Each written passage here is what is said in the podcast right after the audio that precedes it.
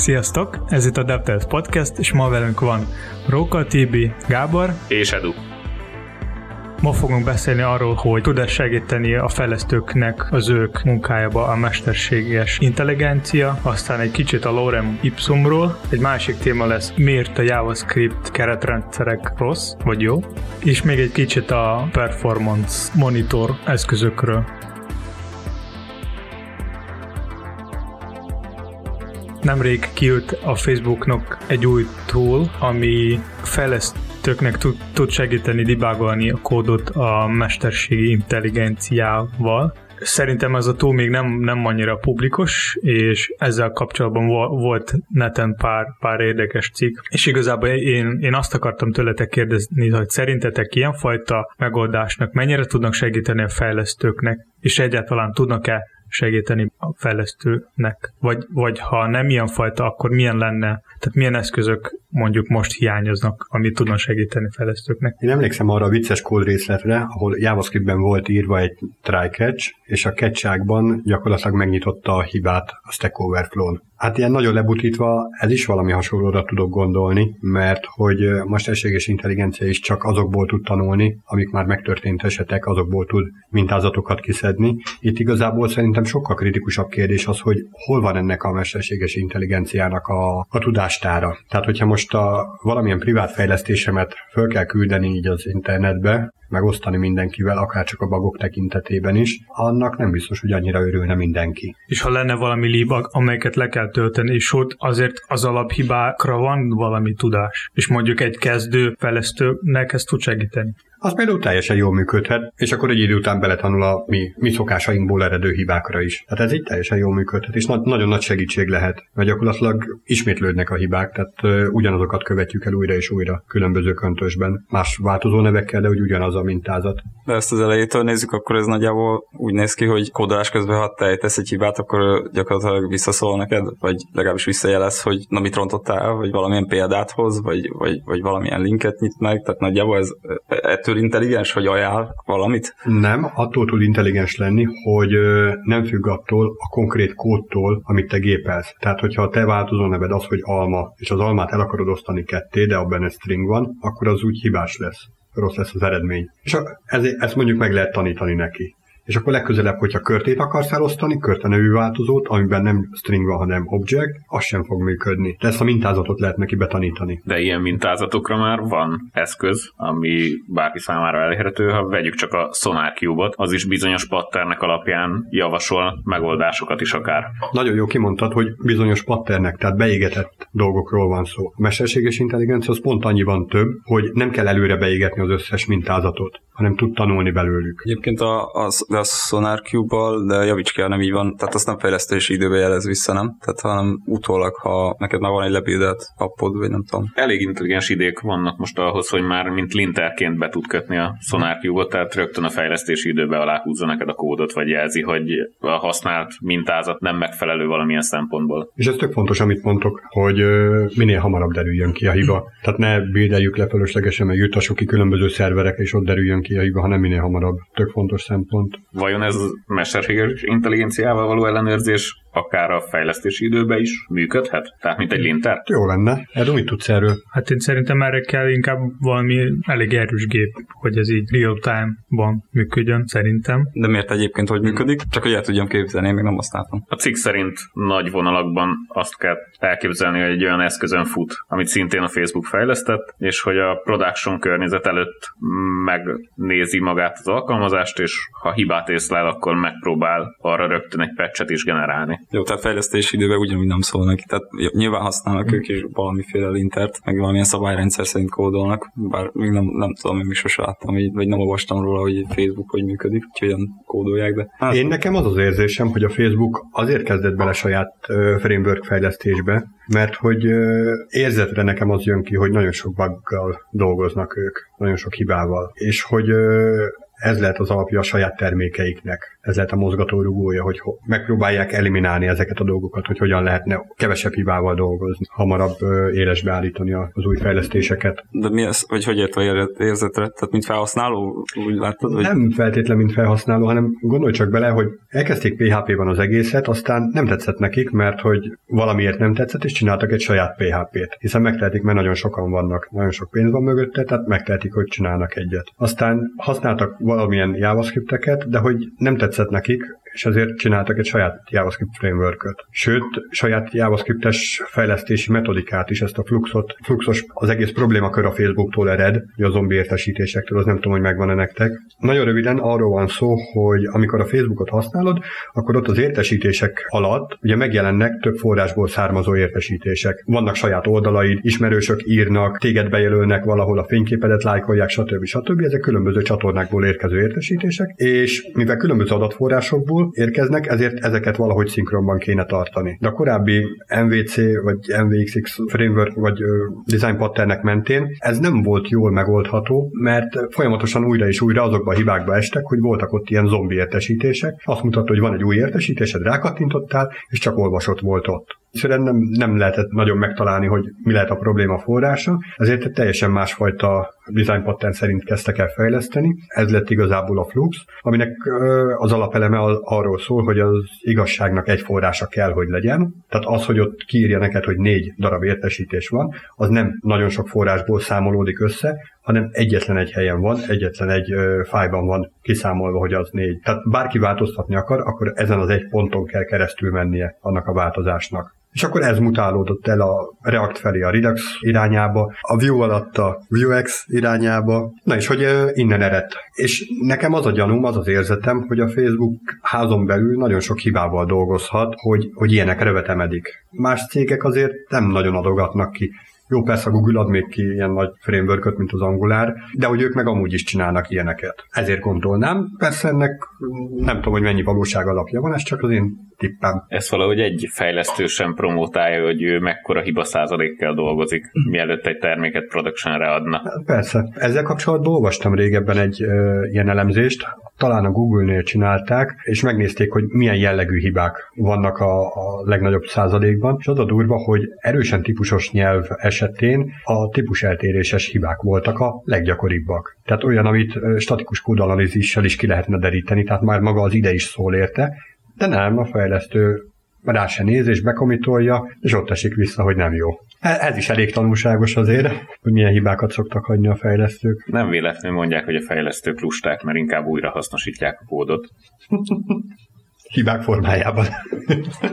És szerintetek milyen mesterséges intelligencia eszközökre van most szükség fejlesztőknek? Vagy van egyáltalán szükség? Most arra gondolom, hogy például reggel stand fejlesztő megkap valami feladatot, és kell ehhez valami eszköz, ami, ami elindítja neki valami projektet, meg környezet összeállja, vagy összerakja, és akkor neki csak annyit kell csinálni, hogy gépelni a kódot, vagy javítani a hibát. Nekem például egy olyan eszköz lenne jó, amiben bele tudom mondani, vagy belegépelni, igazából lényegtelen szöveg, tehát hogy text to speech van-e benne, vagy speech to text, tehát hogy meg tudom neki mondani azt, hogy pontosan mit szeretnék, és hogyha valami nem érthető, akkor azt, azt még további lépésekre bontsam. És még tovább, és még tovább, egészen addig, ameddig az üzleti igény az gyakorlatilag átkonvertálódik végrehajtható kóddá. Én egy ilyet Ilyenről régóta álmodozok. Úgymond diktálod a kódot? Tehát nem konkrétan forráskódra gondolok, hogy lediktálod, hanem elmondod, hogy szeretném, ha kiírná az alkalmazás, hogy hello world. Nem egészen.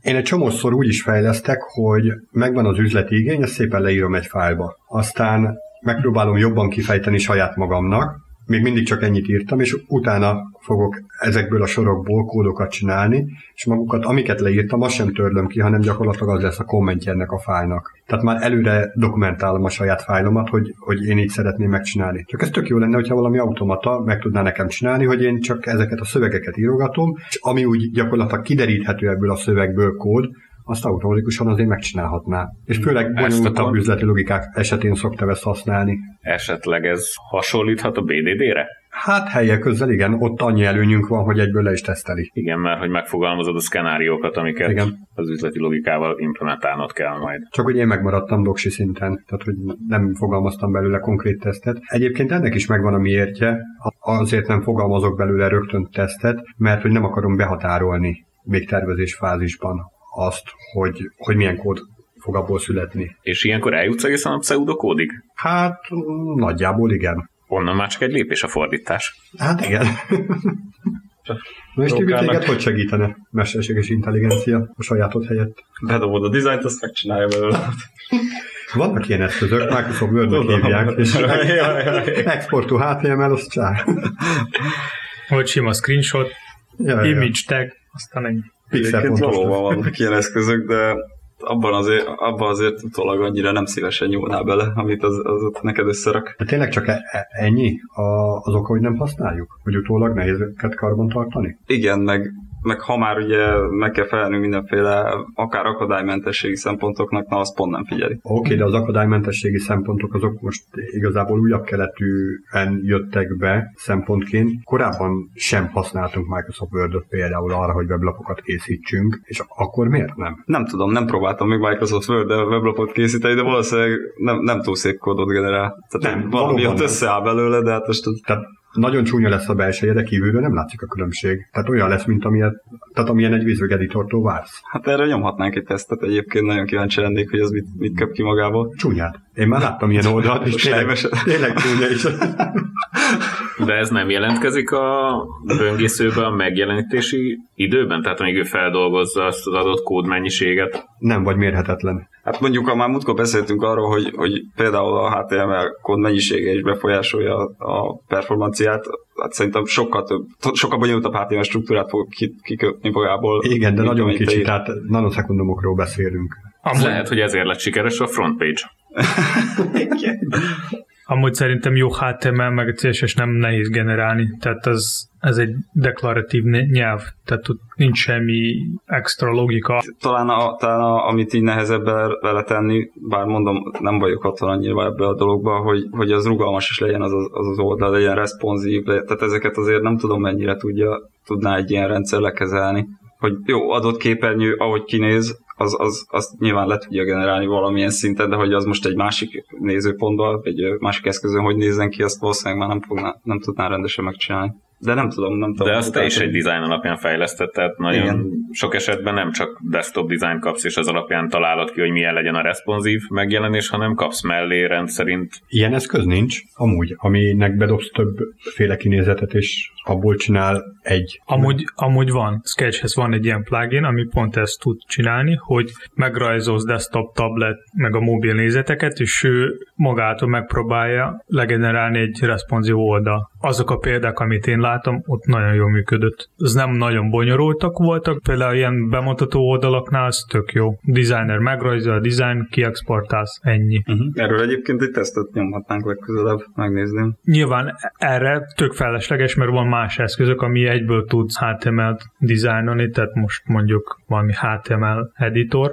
Most arra gondolok, hogy a Sketchből tök felesleges, mert van egy másfajta eszköz, de a Sketchnál ez pont jó mondjuk teszteléshez, vagy, vagy meg, meg, megnézni a böngészőbe, hogy hogy néz ki, vagy működik. És hogyha már ilyen oldalakat készítünk, akkor milyen tartalommal szoktuk feltölteni? Lorem ipsum. Na, szóval, aki esetleg nem ismeri, miről is szól ez a Lorem Ipsum? Honnan jött ez az egész?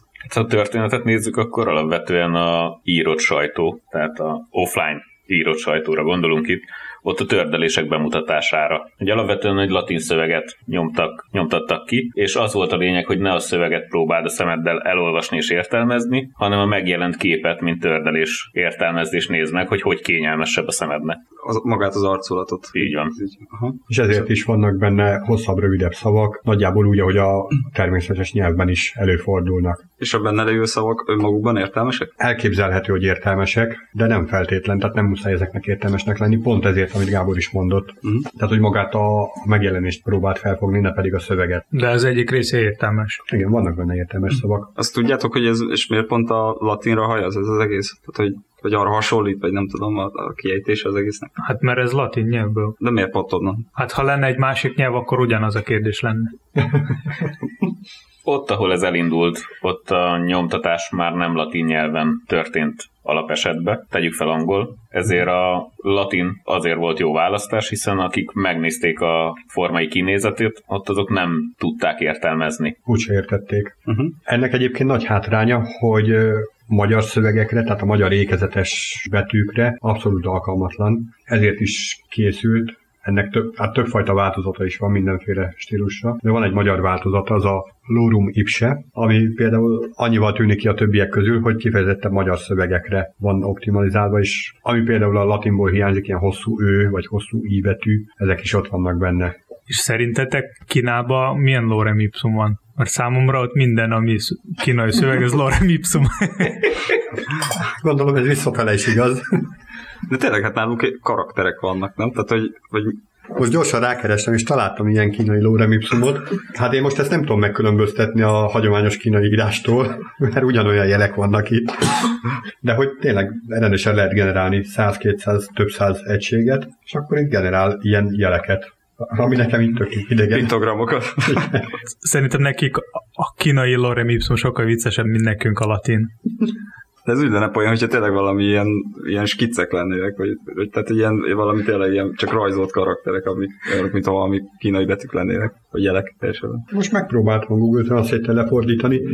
Hát lefordítja, de teljesen értelmetlen szövege. De most melyiket a, a, a rendeset? A kínai, a kínai, a kínai Mert én a kínait előbb betettem. Mert a latint. Ah, igen, bocsánat, a latint. És és az is hát a, volt. A, magyar nyelvre ez úgy van lefordítva, hogy lorem ipsum dolors tamet, jó, a többi szóval nem próbálkozok, de van egy olyan mondat benne, hogy japán labdarúgóig itt volt az ideje a fejlesztők számára. Tettem ki a hitelminősítő intézetek Temportris valami. És akkor foci, meg ára, a legnagyobb tavak, ilyeneket így kidob. De valószínűleg ez csak egy véletlen műve.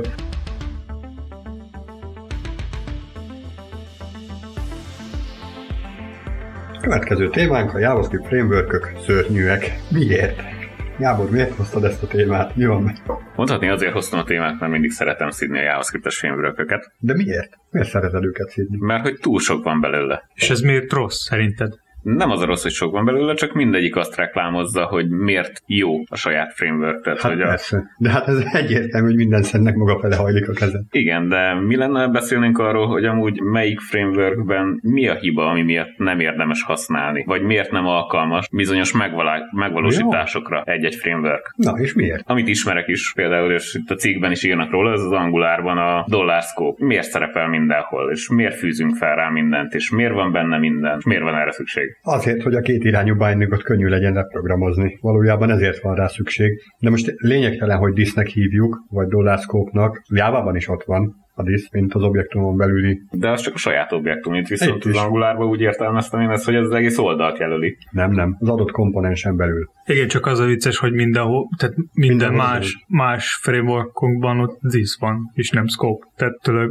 dönképpen Angular kitaláltak egy kis saját világot, ami, ami nem annyira... Igen, ez az Angular 1.x-nél volt, és ott is nagyon hamar áttértek, hát nagyon hamar, azt hiszem az 1.5 után tértek át arra, hogy inkább a disz használja mindenki. Talán azért indultak ebbe az irányba, mert egy saját objektumon, mint a scope, azon könnyebb volt definiálni a változáskezelést. Ugye azt tudni kell, hogy úgy működik belülről, úgy tudják megoldani a két irányú bindingot, hogy folyamatosan nézik az adott objektumnak a propertieit, hogy mikor változik, és amikor változik egy property, akkor a hozzá kapcsolt kódrészek, illetve a hozzá kapcsolt templéteket meg tudja változtatni, úgyhogy ne az egész oldalt kelljen újra renderelni, hanem csak azt a kis részletet, amit a változás érintett. A másik, amire tudok gondolni, hogy miért nem disk kezdték el használni, az pedig a bindinggal kapcsolatos hogyha diszt akarja az ember változtatni, az egy kicsivel több JavaScript kód. Hozzá kell bindolni azt, hogy most, mostantól mi legyen a disz ebbe a függvénybe. Illetve amikor még elkezdődött, akkor még nem is voltak ezek az arrow functionok, szóba se kerültek, amik meg azt tudják, ugye, hogy nincsen saját szkópjuk, tehát a disz az a kívülről jövő diszt jelenti. Ott, ott meg még egyel könnyebb a disz témát használni. És igen, erről azért nem esik szó. Meg mondjuk arról sem az Angular esetén, ugye még mindig az 1.x-es vonalat figyelembe véve, hogy mennyire el tud bonyolódni maga a templét, és hogy oda kerül gyakorlatilag a JavaScriptnek egy jó jelentős része. Ifek, meg switchek, meg forog formájában. És ezek mennyire felelnek meg a HTML szintaxisának? Mennyire zavarja esetleg a HTML értelmezőket? Hát az Angular esetén Az Angular IS esetén ott külön figyeltek arra, hogy kompatibilis legyen különféle HTML szabványokkal, tehát amikor egy, egy ilyen attribútumot használsz, akkor használhatod azt úgy, hogy ngif, vagy úgy, hogy data kötőjel ngif, vagy saját tagbe is beleteheted. A saját tagnél azt kell tudni, hogy az gyakorlatilag a böngésző figyelmen kívül hagyja. Tehát ez ilyen szempontból valid. A data prefixűeket pedig HTML előtt kifejezetten ajánlotta, amikor így a köztudatba került, hogy a saját attribútumokat azt ilyen data prefixel használ, és akkor az lesz a tied. Tehát kompatibilis vele, nagyjából figyelmen kívül hagyja. De Angularban én találkoztam olyan problémával, hogy azok a saját tegek, ők maradnak a domba, és csomószor emiatt a CSS erre a erre a saját tegekre kellett rakni. Csomószor csak problémát okoz. És például React-nál vagy a, a, a Vue-nál ő kihagyja ezek a saját tegek. Nagyon jó, amit mondasz. Ezek a saját tegek, hogy benne vannak a domba, Ugye Angular IS esetén még szoktak olyat is csinálni, hogy magát a templétet azt egy script tagbe teszik bele, és majd a JavaScript fogja átemelni a rendes helyére. Hát ez ugye egy kicsit mentesíti ezt a, ezt a problémakört, viszont másik oldalról meg azért nem jó, ha már a nem jó dolgokról beszélünk, mert hogy gyakorlatilag addig meg se tud jelenni az a HTML fragment. Hogyha most a kedvenc témánkat, a gombot hozzuk, csinálunk egy saját gombkomponenst, és akkor annak a templétje az majd egy script fogja betenni, akkor addig nem tud megjelenni, amíg az a script az be nem töltődött, le nem futott, be nem parzolta azt a templétet, és be nem rakta a domba. Míg hogyha már eleve a domba van, akkor tud rá azonnal gyakorlatilag ki tudja rajzolni a böngésző. Tehát sokkal hamarabb tud megjelenni. Persze a funkciója még mindig nem lesz, ahhoz meg kell várni a JavaScriptet, csak hogy hamarabb tud megjelenni. És mi a helyzet a többi framework-kel? Őszintén én a többi framework nem ismerem, úgyhogy itt... Ja, így könnyű fikázni. Egyáltalán minek vannak. Nem, uh, Angular 2-nél láttam itt a mintakódban is, amit említenek a cikkbe, hogy egy csillag jelenik meg a HTML tagbe és ez jó. Félsz a csillagoktól, vagy egy csillagok háborúja kitör hirtelen? Nem, csak alapvetően ez most a böngésző, ezt értelmezik a böngészők, és ez valid HTML szintaxis, hogy... E, fordított kódban ez nem kerül ilyen formában. Az Angularnál már feladták, tehát az Angular 2 fölött már feladták azt, hogy a HTML az valid maradjon. Elengedték ezt a témát. Ott inkább arra van kiegyezve, hogy a fejlesztőknek könnyebb legyen ezt lefejleszteni. És akkor minden kódot buildelni kell, és a build után generálódik egy olyan kód, ami JavaScript-ben tartalmazza a template így van. Ez ugye azt jelenti, hogy tehát egy hagyományos weboldal, mondjuk a 90-es években, az úgy töltődött be, hogy leütötted az Entert a böngészőbe, hogy ezt az oldalt szeretnéd. Akkor a böngésző egy get kérést intézett a szerver felé, cserébe kapott egy HTML kódot. A HTML kódot elolvasta a böngésző, parzolta, kirajzolta azt, amit ki tudott rajzolni, és elkezdte lekéregetni a többi resource-ot. CSS-t, JavaScript-et. Azokat is beparzolta, és hogyha éppen kellett újra rajzolni, akkor újra festette az oldalt. Na most ez a modern világban úgy néz ki, hogy leütöd az Entert, elmegy a kérés a szerver felé, kapsz egy nyúlfartnyi HTML részletet, de tényleg nagyon rövidet, azt elolvassa a böngésző, parzolja, látja, hogy van benne egy JavaScript hivatkozás, elmegy a szerverre, hogy kéri a JavaScriptet, az visszajön, az már egy viszonylag nagyobb dolog lesz, akkor az nem csak letöltődik, hanem ugye értelmezni, parzolni kell és végrehajtani, és a végrehajtás során fog abból a JavaScriptből kiderülni, hogy pontosan mit is kell megjeleníteni. A JavaScript beteszi a DOM fába azokat, amiket meg kell jeleníteni, és utána tud megjelenni. De megint itt vagyunk, hogy performancia szempontjából ez jó irány. Tehát ugyanott, hogy vegyük ezt a gomb komponást. Tehát míg megjelenik a gomb így a JavaScript oldalon, amire mindent betöltünk, az nem jobb, hogyha előbb látom a gombot, és majd úgy is lesz néhány másodpercnyi reakcióidő, amíg a user odaér, hogy egy esemény is legyen mögötte. De ez nagyon jó, viszont gondolj bele, hogy két oldal, ez ugye single page apról, hogyha beszélünk, két oldal közötti, tehát két URL közötti navigálásnál mindenképp felépül egy internet kapcsolat a szerver felé, és onnan letöltődik valami.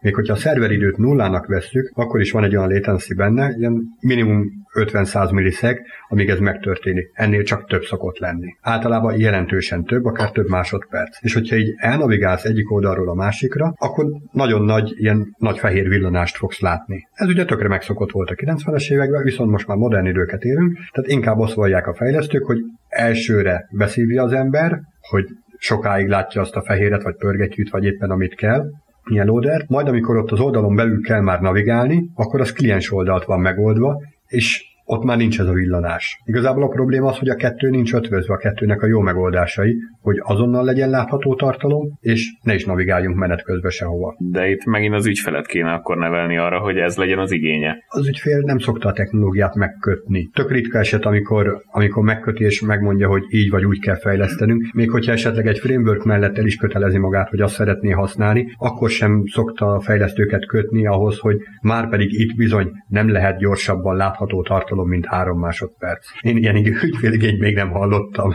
Pont fordítva szokott lenni. Hát. Vue-ban mi az, ami másképp gondoltak a többi keretrendszerhez képest, és van benne olyan, ami miatt inkább rossz választás lehet? A Vue próbálja ötvözni az Angular működést egy kicsit a hagyományossal, nem? Hát ugye többféle lehetőség is van benne, tehát használhatod úgy is, mint ahogy az Angular 2-esnél, hogy magába a komponensbe vannak belebildelve a templétek, meg használhatod úgy is, ahogy az Angular 1-nél, hogy maga a templét az a HTML-nek a részeként van, tehát ez az inline templétes uh-huh. módszer. Ez ugye, tehát ez a második, ez inkább CMS kompatibilis, az első pedig inkább a JavaScript fejlesztőket elégíti ki. Még úgy lehet használni, mint a React-nál a GSX, tehát teljesen JavaScriptes komponensek, ahol nincs template, hanem csak a JavaScript kód, meg ilyen függvények egyéb dolog. Itt sincs igazából új nap alatt, tehát nem, nem tudja úgy ötvözni a régi meg, a, meg az új megoldásoknak az előnyeit. Tehát erre kifejezetten a fejlesztőknek kell figyelemmel lenni.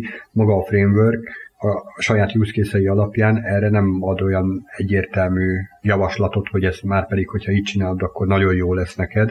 Vannak ilyen-olyan Hello world példák, de nagy, tehát nagyobb portálok esetén simán belecsúszik az ember abba, hogy performance problémák lesznek, annak ellenére, hogy a Vue az nagyon kicsi framework. Tehát gzip ilyen 30 kilobájt körüli.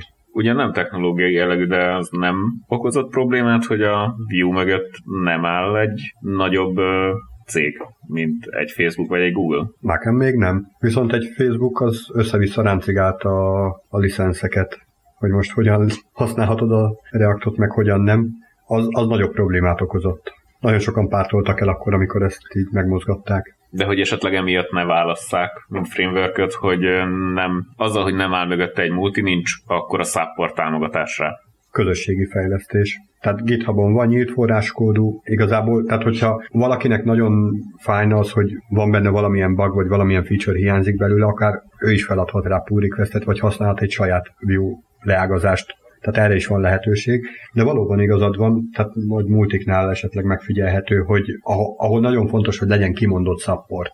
Annak ellenére, hogy most ezt használják, vagy nem, de hogyha ha ez nincs így kimondva, hogy na akkor most a Microsofthoz bekopoghatunk, és akkor számon kérhetjük, hogy a ilyen-olyan oprendszer az hogy működik, bár ez nem történik meg, de hogy a lehetőség adott, ez azért visszatartó erő szokott lenni nagyobb multiknál. Viszont cserébe, tehát lehet, hogy nincsen mögötte akkora vállalat, viszont cserébe lehet, hogy egy-egy bugot, vagy bug bejelentést gyorsabban javít meg valaki, és nem kell kiadni egy nagyobb release-t, mint mondjuk egy Angularnál, ott ők nagyobb release-ekben gondolkoznak, nem? Tehát, hogy ők nem napi szinten adnak ki új, új verziót. Igen.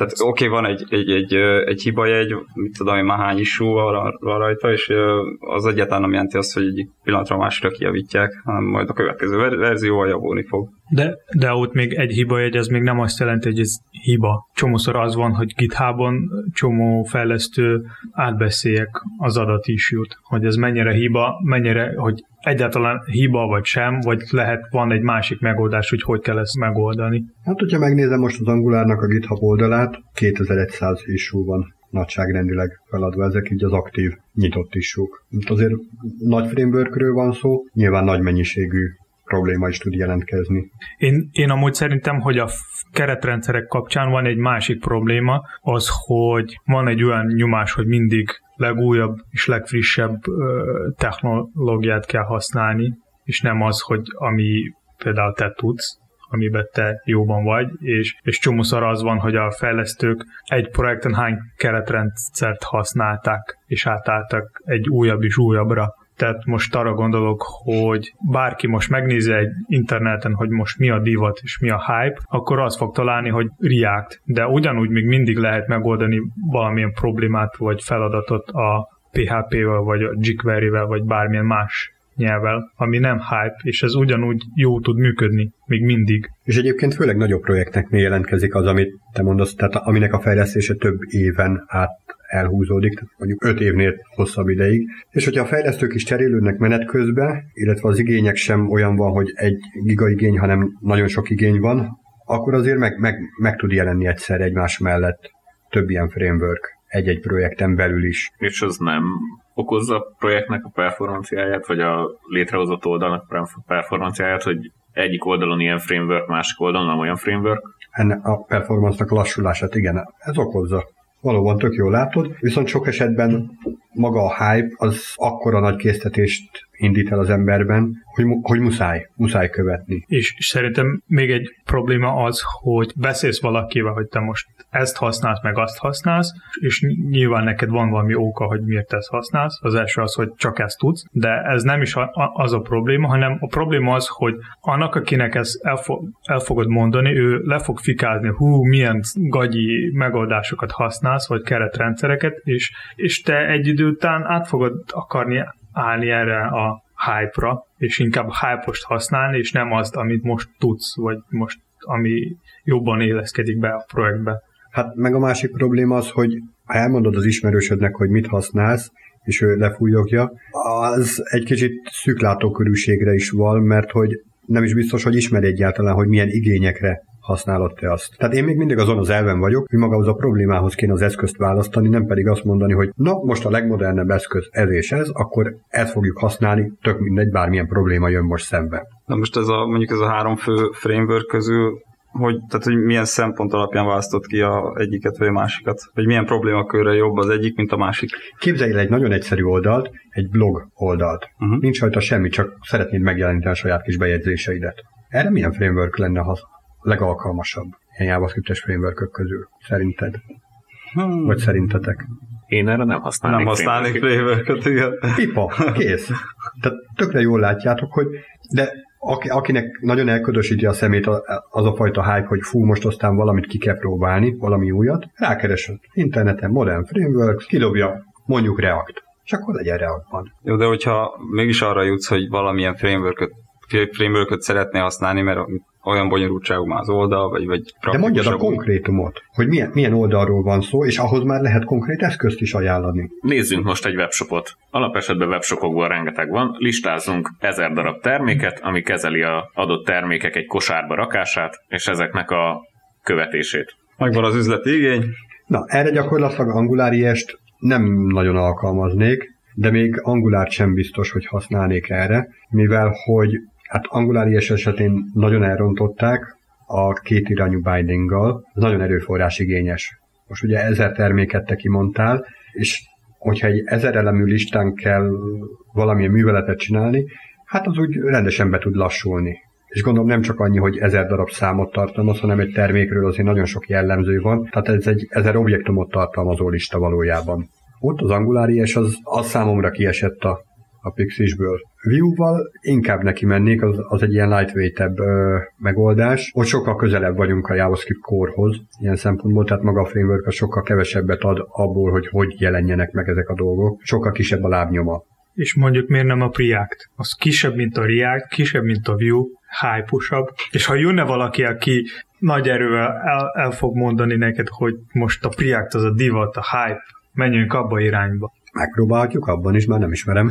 Szerintem olyan frameworkot kell kiválasztani, amelyikben most éppen a, a csapat vagy egy személy komfortos. Komfortos, igen. Ez legyen az első oka. De hát azért nem, nem, nem, nem, nem, nem, nem, nem. Hogyha egy olyan csapatot képzelünk el, akik ilyen full Java backend és full-full kliens oldal, akkor ők, akkor ők gyakorlatilag Java-ban fogják megcsinálni ezt a webshopot. És ez Minden, miért baj? Nem feltétlen baj, viszont azok az előnyök, amikről az előbb beszéltem, hogy például oldalváltásnál most van-e fehér oldal vagy sem, kliens oldali routing van vagy sem, azok ott szembe fognak jönni, mint problémák. Nyilván, de szerintem a fejlesztőknek, fejlesztőnek inkább abba fejleszteni, amiben ő erős, és nem abba, ami ő csak így hallotta valahol, és 5 perc alatt megtanulta. Mert ott sokkal nagyobb problémák lehetnek, mint amiben ő már erős, szerintem. Hát nyilván, de attól még egy tehát, hogyha rossz eszközt választunk az adott feladathoz, hiába, hogy erős vagyok abban a hasz, annak a használatában, attól az még nem lesz jó. Tehát most arra gondolok, hogy van egy kalapácsom, és azzal ne kevarjak már meg teát, mert az valami baj lesz belőle. Hiába, hogy nagyon jól tudok szögeket beverni a kalapáccsal. Hát ha előtte bele, beleraksz a cukorba, akkor lehet, hogy finomabb lesz. Ugyanígy, tehát, hogyha az üzletigényben az van, hogy a termékek villogjanak, forogjanak, pörögjenek kliens oldalon, azt egy jávás nem fogja neked lefejleszteni. Hát nyilván elősz, előtte meg kell kuttatni minden, tehát meg hát, kell tanulni az eszközök, mi mire való, csak hogy... Gábor, a kérdésedre visszakanyarodva, láttam már ilyet. Mindenkinek megvan a saját szemellenzője, de tehát minél több eszközt ismer az ember, annál jobb megoldásokat tud adni bármilyen problémára. És hogy ha úgy veszük, hogy JavaScript-es fejlesztő valaki, mennyi framework kell így ismernie? Az összeset. Nem, hát nincs ilyen szám, hogy na most akkor 4,2 minimum. Akkor azt jelenti, hogy a három top frameworkben jártasnak kell lenned? Tehát, hogy ismerned kell az Angular-t, a Vue-t és a React-ot? Vagy inkább magában a HTML és weboldal, hogy hogyan működik. E, ebben a dologban kell nagyon jártasnak lenned, és egyébként, hogyha framework akarsz választani, akkor ismerd azt, amelyiket szereted, meg ismerd azt is, amelyikkel konkurál. Hát szerintem először sokkal fontosabb ismerni maga a natív Java, vagy a Vanilla JavaScript-et framework nélkül, mert úgy is ugyanúgy meg lehet oldani azok a dolgokat, mint a React Vue vagy Angular. Tud? Persze, persze. Kicsit hát nehezebb, de, de így sokkal jobb, mintha egyből megtanulni valami frameworkot, aztán a végén szenvedni, mert nem ismered a JavaScript-et. No, szóval összefoglalva, ezek a frameworkök valóban nem szokták magukról hirdetni, hogy miért rosszak, hát persze, hogy nem kimondaná magáról azt, hogy miben béna. De hogy érdemes ezeket, ezeket a negatívumokat is ismerni, ahhoz, hogy, hogy jó, jó tudjuk választani. És fontos mindig fejlődni, meg tanulni, körbenézni, nem csak, csak mielőtt átmész az úton. Igen, nem csak egy irányba, és csak egy eszközzel folyamatosan dolgozni. És még fontos a világbéke is. Ha képzeljétek, a minap szembe jött, minap szembe jött velem egy olyan probléma, hogy fejlesztünk egy rendszert, és este hat után teljesítmény problémák voltak vele. Gyakorlatilag lassabb volt a kiszolgálás, és egyszerűen nem tudtunk rájönni, hogy miért. Illetve hát még nem is derült ki az elején, hogy este hat után, csak így esténként szoktuk használni ezt az eszközt, voltak vele teljesítmény problémák. Aztán kódban nézegettük, nyoma nem volt, napközben gyakorlatilag villámgyors volt a rendszer, de amikor hazament mindenki, akkor megint belassult. és így nagyon magic volt az egész. Nem nagyon értettük, hogy mi történhet a háttérben. Már többször nézegettük, hogy napközben ilyen töréspontokat raktunk be, és tényleg piszok gyorsan szolgált ki mindent, és végül is ott kötöttünk ki, hogy vannak bekötve különböző felügyelői szoftvereink, ilyen performance monitorok is, és ott ránéztünk, hogy egyáltalán milyen terhelés megy rajta, és egy nagyon szép, nagyon szépen megfogható mintázat rajzolódott ki, amiben pontosan az volt beleírva, hogy este hatkor felugrik a terhelés, éjfélkor meg leesik. Innentől kezdve tökre egyértelmű volt, hogy milyen hiba okozhatja ezt a dolgot, és tök hamar valószínűleg meg is lett a javítása, az most a napokban fog kiderülni, hogy megvan-e. De hogy ilyennel találkoztatok-e, ilyen grafikus ö, monitoring eszköz? Igen, ezt alapvetően RRD túloknak hívják és az mit jelent? Round Robin Database rövidítése. Főként arra tervezik ezeket az eszközöket, hogy bizonyos idők közönként érkező adatokat tároljanak le, és mint például valamilyen időjárási mérték, hőmérsékleti érték, fordulatszám, tehát egy-egy adatot, és utána ezt valamilyen táblázatban meg is jelenítsék. Magával a táblázattal az a baj, hogy tehát azt úgy nagyon kell nézni, Viszont egy ilyen szép grafikon, ami ebből kirajzolható, az azért sokkal látványosabb, és sokkal hamarabb rámutat arra a problémás részekre. Rosszul fogalmaztam. A táblázatot, mint grafikont értettem, mm. tehát hogy a, talán a legismertebb ilyen eszköz, amivel a fejlesztők találkozhatnak, az a Munin, amivel szervereket szoktak monitorozni. Nagyon jó példa, hogyha ilyen telepítve van, akkor láthatjuk a memória használatot, a processzor használatot, sőt, hogyha egyedi skripteket írunk ezekhez a túlokhoz, akkor akár a látogatók számát is monitorozhatjuk vele. Visszatérve Roka a te esetedre, vagy esettanulmányodra, a, most ugye mondtad, hogy az látszott, hogy a terhelés este 6-tól éjfélig volt, és hogy sikerült javítani.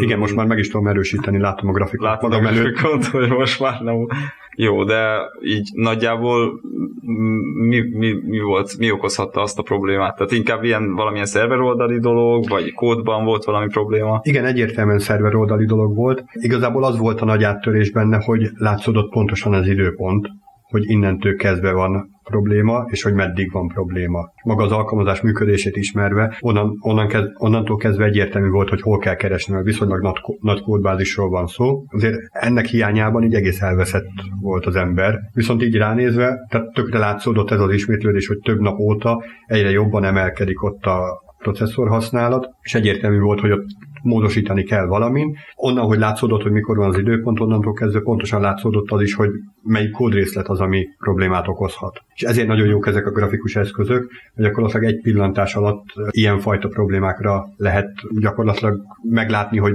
milyen, milyen programminták vannak, amik, amik rosszak tudnak lenni. Ilyenkor a monitorozásnál ügyeltetek arra, hogy minden komponenst külön eszközön monitorozzatok, Gondolok itt arra, hogy a adatbázis által használt processzor mennyiséget, a forráskód által futtatott processzor mennyiséget, vagy mondjuk egy load balancer által elfogyasztott processzor mennyiséget is külön-külön mérjetek? Természetesen. Tehát ennek csak úgy van értelme. Tehát úgy pontosan mielőtt ez a monitoring eszközt így megvizsgáltuk volna, előtte csak az volt az összkép, hogy este rossz, nappal jó. Abból, abból sok minden nem lehetett kideríteni. És a lassulás következményével döntöttetek a monitoring eszköz bevezetésre, nem. vagy már az elejétől kezdve adott? Az elejétől kezdve természetesen. Tehát ez annyira alap, hogy ez, tehát ezt muszáj így használni, mert különben, különben behúzza magát az ember a csőbe. És melyik JavaScript framework támogatja? A Node.js. Tényleg? Tudom. De ugyanígy például memória használatra is szoktak ilyen nagyon jellemző grafikon képek kialakulni, de Gábor, erről többet tudsz mesélni. Ilyen memóriafoglalást, hogy néz ki jó esetben és rossz esetben. Memóriafogas? Persze, foglaljunk le mindent el. Nem, itt arra gondolok, tehát hogyha jól szabadítja fel az alkalmazás a memóriát, engedi, hogy a GC dolgozzon rendesen, akkor ilyen tipikusan fűrész fog, jel, fog kialakulni. Egyre több és több fogy egy ideig, utána jön a GC és kidob mindent. Utána megint egyre több és több, tehát ilyen szép háromszögek lesznek a grafikonon.